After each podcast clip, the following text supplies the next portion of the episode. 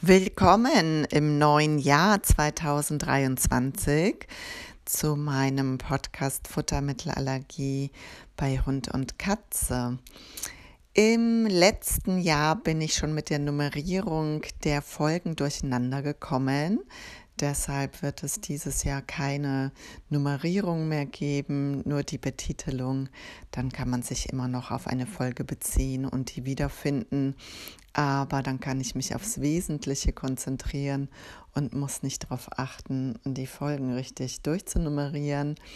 Ja, und dann äh, heiße ich alle willkommen zurück, die mir schon fleißig folgen. Ich habe schon richtig Sehnsucht wieder meinen Hörern meine Beobachtungen mitzuteilen und äh, möglichst viele, viele neue Hörer zu erreichen und damit viele, viele Patienten über diesen Weg zu erreichen. Und ja, die neue Folge soll über neue Vorsätze handeln, die man ja im neuen Jahr immer gerne hat und spätestens dann im Verlauf vom trüben Januar und Februar dann meistens schon einknickt und jeder, der ein Allergiker hat, der doch ein bisschen schwerwiegender ist oder ein bisschen fordernder ist in der Futtersuche, der wird das bestätigen, dass man oft spätestens, wenn man hier war oder sich das alles anhört, motiviert dabei ist und dann, ähm, ja, mit der Zeit, der Alltag schlägt über einem zusammen und dann bemerkt man, ach nee, das Ohr ist wieder entzündet oder die Katze erbricht oder der Juckreiz ist wieder da.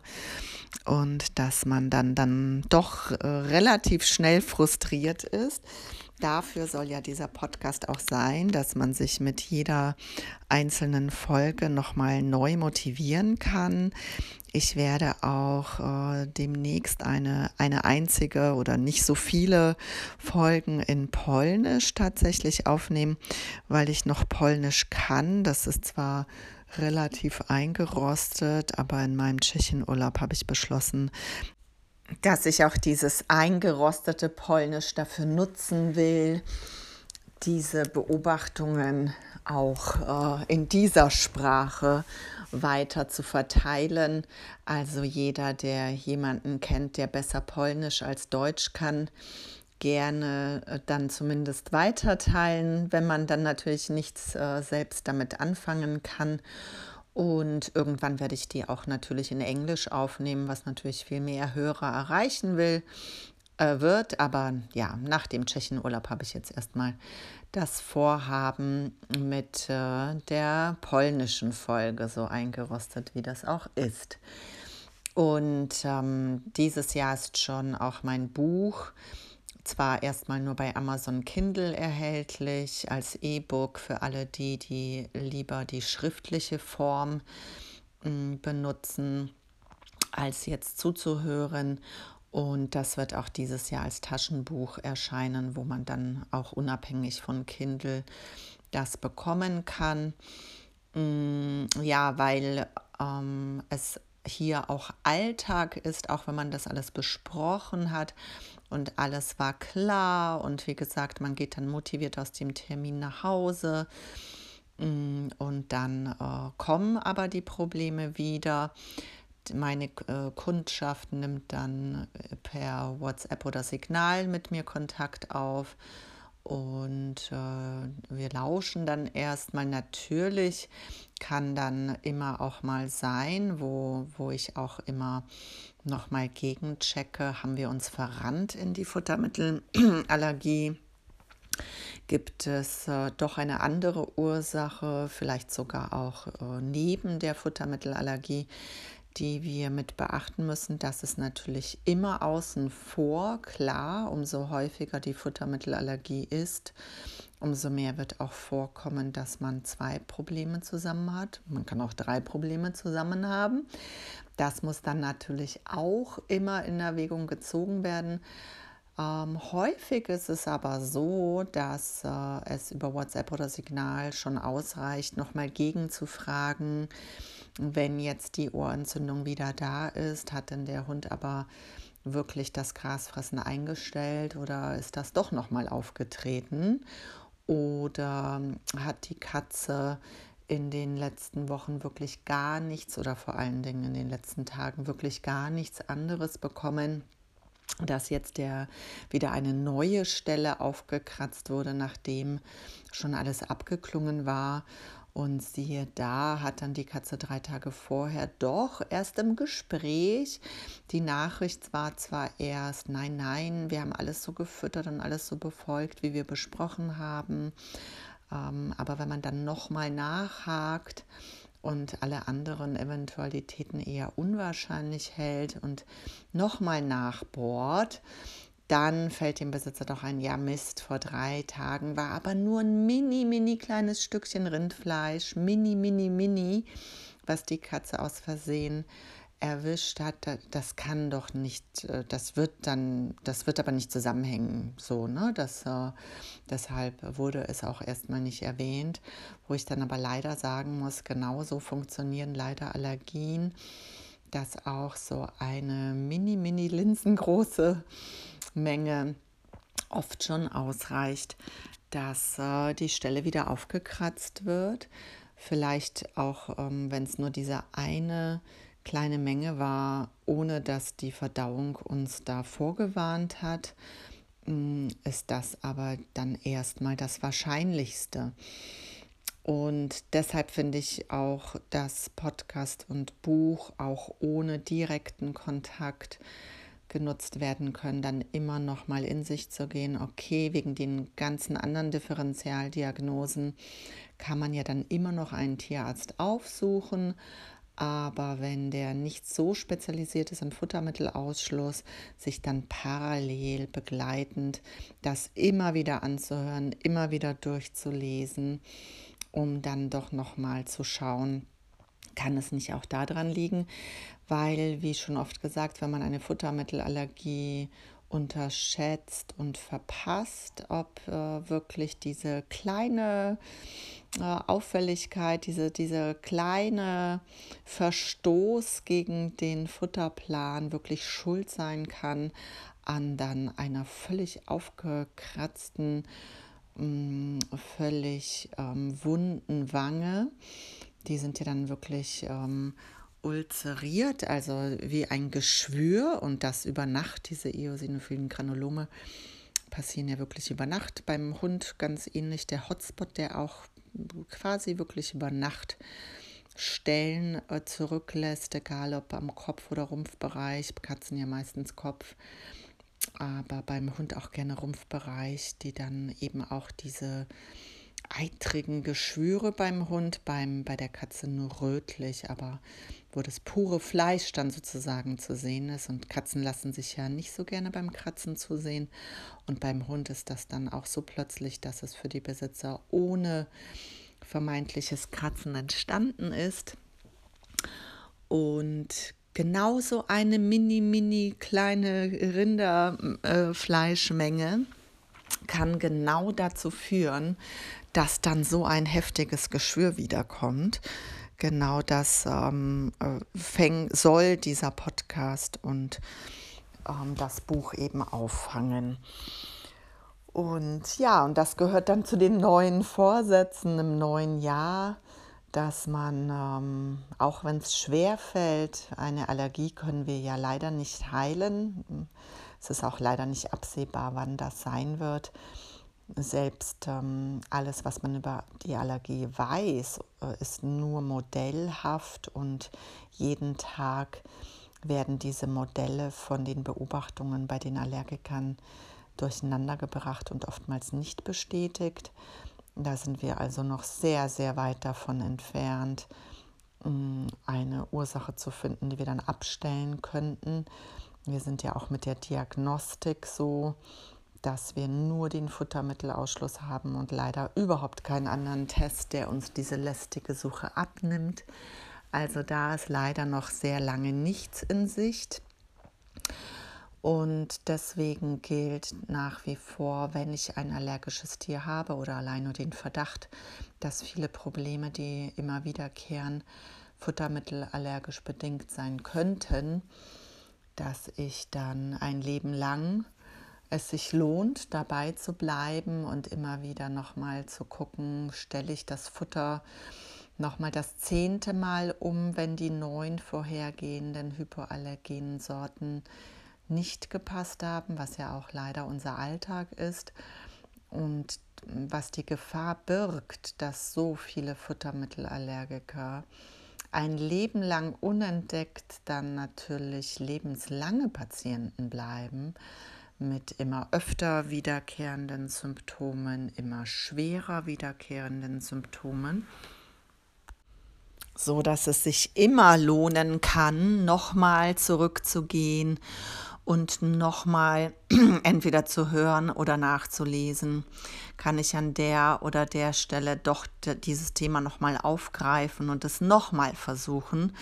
Das ist ja leider unser Alltag dass wir nicht mehr mit einem Futter und mit einem Futtermittelausschluss, früher hat man ja acht Wochen angesetzt und entschieden ja oder nein, oft auch Verdauungssymptome vernachlässigt und das ist bis heute der Fall.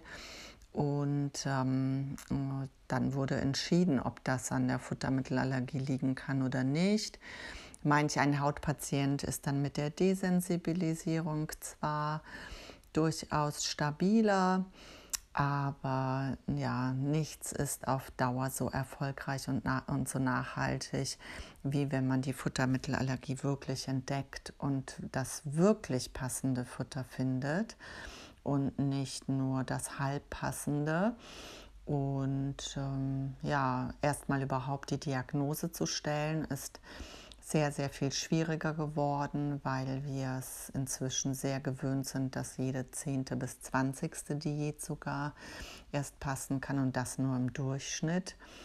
Und ähm, da dann am Ball zu bleiben, ist ja dann sowieso nicht im Sprint getan. Es sind auch viele Zweifel dann dabei beim Besitzer. Manch ein Besitzer findet, ähm, hat das Gefühl, dass diese Methode auch unwissenschaftlich ist. Das ist sie aber, das ist die einzig wissenschaftlich und praktisch bestätigte Diagnosemöglichkeit, auch wenn schwarz auf weiß irgendwas überzeugender aussieht im Bluttest, weil, äh, weiß die Wissenschaft schon lange, dass das äh, keine Aussage hat, dass man trotzdem nicht um den Futtermittelausschluss herumkommt. Und so äh, bleibt einem nichts anderes übrig, als tatsächlich rumzuprobieren. Und das wird oft als eben unwissenschaftlich empfunden. Dann dauert es länger. Umso länger, wenn man dann ähm, nicht gleich weitermacht, wenn man innerhalb von ein, zwei Wochen merkt, die Verdauungssymptome sind vielleicht viel, viel besser, aber sind nicht ganz weg, dass man dann nicht weitermacht dann verliert man natürlich noch mehr Zeit. Und ja, so wird das alles mehr zum Marathon und natürlich, weil man die Allergie ja nicht wegbekommt, auch äh, eine lebenslange Aufgabe der Besitzer unfreiwilligerweise, wobei es natürlich viel, viel einfacher wird, wenn man es mal an seinem eigenen Tier gesehen hat, wie die Verdauung sich auch ändert. Da können auch die ersten Versuche mit hypoallergenem Futter sogar nach hinten losgehen. Und dem Besitzer wird klarer, dass das eindeutig einen Zusammenhang hat, Gras fressen mit oder ohne Erbrechen, je nach Sorte mehr oder stärker. Das hilft dem Besitzer ja auch schon ungemein. Und spätestens, wenn er mal gesehen hat, es lohnt sich wirklich akribisch pinzig auf die Verdauungssymptome zu achten, weil man nur dann längerfristig Ruhe bekommt mit den Hautsymptomen, dann ähm, ist man natürlich, äh, ja, wird zum Profi des eigenen Tieres und muss ja trotzdem noch lebenslang das im Hinterkopf haben. Oh, jetzt hat mein Hund beim Barbecue wieder was erwischt oder die Katze hat was äh, stibitzt. Und ähm, oder bei der Katze wurde beim letzten Mal ähm, eine leicht veränderte hypoallergene Sorte bestellt und man hatte aber kein Gras da, um zu überprüfen, ob sie damit noch Gras fressen würde oder nicht. Na, und dann stellt man das Gras doch wieder hin, weil man sich das dann von entweder von Frau Hage hat sagen lassen oder im Podcast oder im Buch nachgelesen hat, dass die Katze natürlich kein Gras fressen zeigen kann, wenn kein Gras da ist. Außer sie ist dann schon so verzweifelt, dass sie an Pflanzen geht und da teilweise auch keinen Unterschied macht, ob giftig oder nicht. Und ähm, ja, dass man sich nicht schon vorher ewig wundert, warum sind die Hautprobleme zurück, bevor eine Katze an eine giftige Pflanze dran muss stellt man ihr eben Gras hin. Oft sage ich jetzt, wo, spätestens jetzt, wo im Winter selbst das Gras hierzulande so grün ist, dass man einfach vor die Tür tritt und sich was aussticht. Das ist ja dann äh, schnell gemacht, äh, ohne Kosten. Und ähm, ja, dann doch nochmal guckt, hm, habe ich jetzt die letzte Sorte genau bestellt wie vorher auch oder war die Ausschließlichkeit vielleicht nicht so gut? Und siehe da, hm, kann man dann den guten Zustand wiederherstellen. Manchmal liegt es auch daran, dass man die Allergiker dann vergessen hat, regelmäßig zu entwurmen, weil auch wenn die Wurmkur nicht ähm, die Ursache darstellt, so ist sie doch häufig Ursache dafür, dass ein Futter, was uns schon perfekt vertragen wurde, ähm, die Verträglichkeit nicht mehr ausreicht durch dieses viele Fremdeiweiß im Darm. Oder vielleicht auch, dass der zusätzliche Zeckenschutz, der dann als Flohstichprophylaxe dient, schon zu lange her ist hm, viele Hunde, naja, viele würde ich nicht behaupten, aber einige haben ja zusätzlich zur Futtermittelallergie die Flohstichallergie.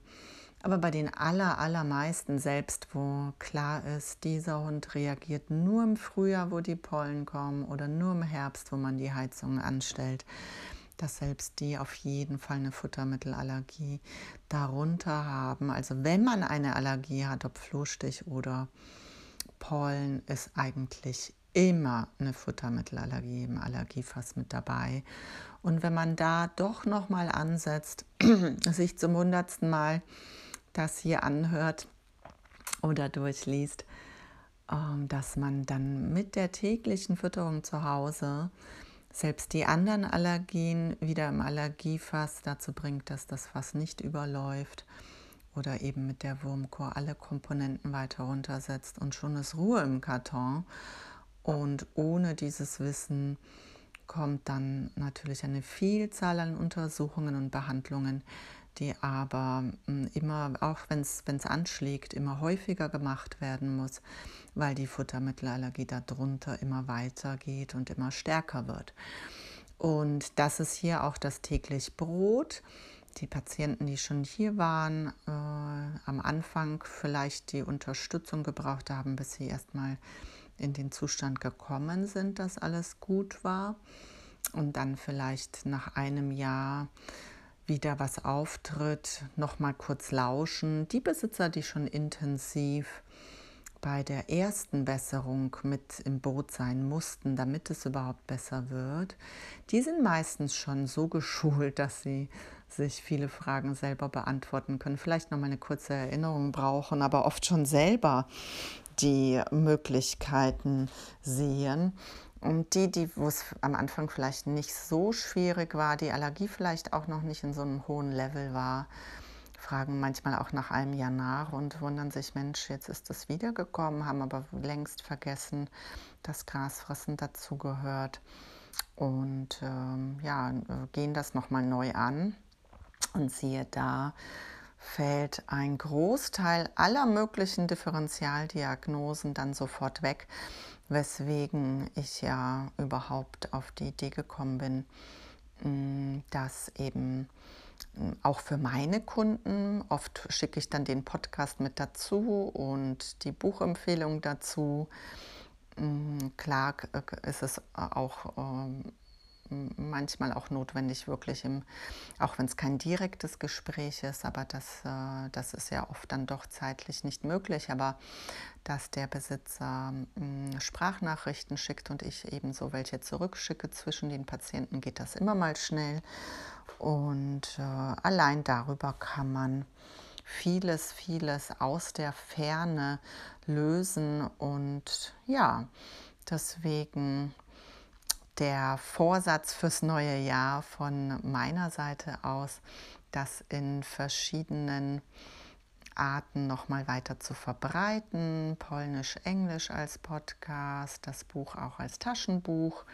Ähm, wer weiß, äh, mit Sicherheit irgendwann Zukunftsmusik für die nächsten Jahre auch englisches und polnisches Taschenbuch.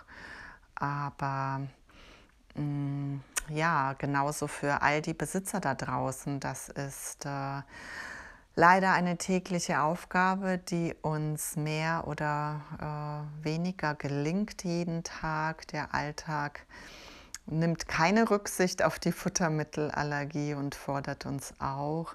Aber spätestens, wenn beim Allergiker dann das Fass übergelaufen ist, er mit Haut, Verdauung, Ohr, wundgeleckter Pfote, Hotspot, was auch immer, zeigt, äh, hier geht es jetzt nicht mehr weiter, dass man dann nochmal ja, leider gezwungen wird, zurückzurudern. Besser ist es ja zwischendrin, wenn alles ruhig ist und auch der Alltag das zulässt, nochmal Revue passieren zu lassen und mit der Verdauung abzuchecken, wie gut bin ich für zukünftige Probleme aufgestellt. Das äh, wäre der wünschenswertere Vorsatz, den ich jedem empfehlen kann, bei jeder Gassi-Runde mal darauf zu achten, interessiert sich mein Hund noch für Gras. Allein das Interesse, allein wenn er nur knabbert, das nicht runterschluckt, das ist kein Unterschied. Das, äh, da zwickt der Magen schon ein bisschen, was vielleicht noch hm, so und so lange gut gehen wird. Aber spätestens, wenn mein Hund schon vorher zusammenhängende Probleme hatte, lohnt es sich da wieder nachzuschustern? Habe ich vielleicht ein neues Leckerchen mit ins Programm genommen, was vielleicht doch nicht so verträglich ist, wie ich dachte? Ersetze ich das nochmal? Überprüfe ich nochmal zwei Wochen ohne das Leckerchen, ob das Grundfutter aber stimmt, ob da das Grasfressen dann schon weg ist? War der Hund vielleicht irgendwo, wo er doch was anderes hat aufnehmen können? War er vielleicht in der Hundeschule bei Freunden, Bekannten? War er ohne Aufsicht im Gebüsch? Äh, achte ich da noch mal mehr drauf, wenn das nicht vorkommt, ob das Grasfressen dann damit zusammenhängt. Solche Kleinigkeiten, die man im Alltag, wenn man dann eben die Ruhe dafür hat, viel, viel besser und ohne Druck und ohne Stress machen kann, als wenn das Ohr eitrig, blutig, schmerzhaft entzündet ist und äh, natürlich die Medikation und die Tierarztbesuche dazu kommen und man sich dann nicht mehr so gut auf die Ursache konzentrieren kann. Und ja, und natürlich nicht nur äh, Grasfressen ist so mein Lieblings, meine Lieblingsverdauungssymptomatik, äh, weil so viele äh, das nicht äh, ja, ansehen, noch nicht. Es wird immer mehr, dass das immer publiker wird, das Grasfassen auch nicht normal ist. Aber oftmals wird ja sogar ähm, laut und stark dagegen geschimpft, dass ja Grasfassen völlig normal sei. Und wenn man das dann wieder eine Weile gehört hat, dann gerät das natürlich als erstes in Vergessenheit. Viele, viele ähm, Allergiker haben aber auch kein Grasfressen, sondern stoßen dafür auf oder haben dafür Blähungen. Alles zusammen oder alles einzeln. Ähm, wechseln auch. Mit dem Futter zeige ich dieses Symptom, da pupse ich, mit dem anderen Futter pupse ich gar nicht, habe aber dafür viermal täglich Stuhlgang, auch wenn die Konsistenz völlig normal ist. Also da gibt es ja ein wildes, wildes Potpourri, was auch viele Besitzer zweifeln lässt oder das am Anfang kompliziert macht und in Vergessenheit geraten lässt, dass doch die Futtermittelallergie schuld sein könnte. Also, in diesem Sinne, ein frohes neues Jahr noch nachträglich mit sehr wenigen Haut-, Ohr-, Pfotenproblemen, mit sehr wenigen Verdauungsproblemen möglichst weltweit so wenig wie möglich. Wir Futterdermatologen sind ja weltweit noch in der Minderzahl. Die reinen Dermatologen konzentrieren sich nach wie vor sehr wenig auf die Verdauung, wenn dann auf Blähungen und häufige Stuhlgänge. Grasfressen, Aufstoßen, Schmatzen in Ruhe, laute Bauchgeräusche werden oftmals gar nicht erwähnt. Und das ist wirklich weltweit so. Aber immer, wenn man einen Futterdermatologen trifft, und die gibt es ja auch Gott sei Dank mit großen Kliniken, wo wir kleinen Futterdermatologen spätestens dann nicht ins Zweifeln kommen, was wir hier jeden Tag komisches sehen, ähm, bei denen ist zum Beispiel auch der Hautfragebogen ähm, so, dass die Fragen zur Verdauung länger sind oftmals als zur Haut.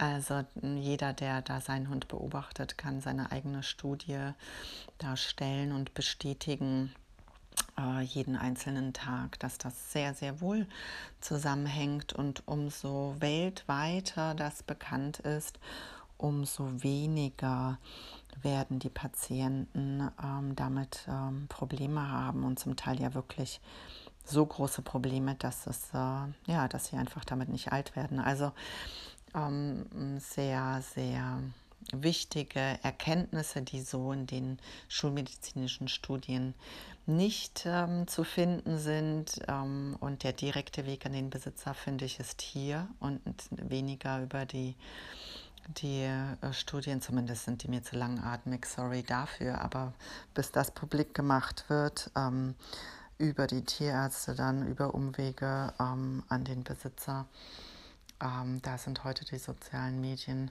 viel, viel schneller und weil ja auch die Allergie sich auch ähm, so schnell verändert, ja, dass wir so viele hypoallergene Sorten antesten müssen, bis wir eine passende finden. Das ist ja auch erst seit wenigen Jahren so. Und in diesem Tempo verändert sich das ja weiter. Und deswegen ähm, finde ich diesen Weg zeitgemäßer und viel passender für die Allergie, leider wo wir auch ähm, ja, die, Grund, die Grund, Grund, Grundursache, warum das so ist, ja nicht wissen. Und ähm, ja, das lässt einen auch wirklich stutzig sein. Aber solange der Zustand so ist, dass wir das nicht äh, sagen können, können wir uns nur auf das konzentrieren, was am Sinnbringenden ist und langfristig wirklich die Patienten ruhig stellt. Und das ist ja jeden Tag so das Schöne, dass, obwohl das so schwierig geworden ist und viele Besitzer so verzweifelt sind und die erste Aufarbeitung so schwierig wirklich sein kann, dass wir dann so tolle Ergebnisse haben, wenn wir den Patienten nicht zu spät sehen und wenn der Besitzer halt ähm, entsprechend einigermaßen offen dafür ist. Und selbst Besitzer, die am Anfang überhaupt nicht offen dafür sind, wenn sie nur ein bisschen uns die Chance geben, das zu versuchen, und das würde ich auch mit dem Podcast und mit dem Buch mir wünschen, dass selbst die Skeptiker das völlig abtun, gerne mich beschimpfen, was ich denn, es kommt ja auch äh, täglich vor, dass es ja äh, unser täglich Brot auch der sozialen Medien oder generell der Gesellschaft heute, dass äh, da richtige Shitstorms entstehen. Gerne, sofern nur einer dabei ist, der dann doch noch mal, hm, ja, okay, die ganzen anderen Wege haben meinem Hund nicht geholfen und sich dann vielleicht doch noch erinnert beim Gassigang, okay, ich habe zweimal Gras fressen, absolut für normal gehalten, aber vielleicht stelle ich das Futter dann doch mal um oder habe es zufällig umgestellt und plötzlich wundere ich mich, hoppala, das Grasfressen ist ja viel weniger. Und das Problem, weswegen ich zu Pontius und zu Pilatus laufe und es trotzdem nicht wegbekomme, wird plötzlich auch weniger. Allein damit ähm, wäre mein Vorsatz fürs neue Jahr absolut, ähm, ja, hätte ich absolut erfüllt. Von daher bis bald und äh, für alle Patienten und alle Besitzer alles Liebe und ein frohes neues, gutes Jahr.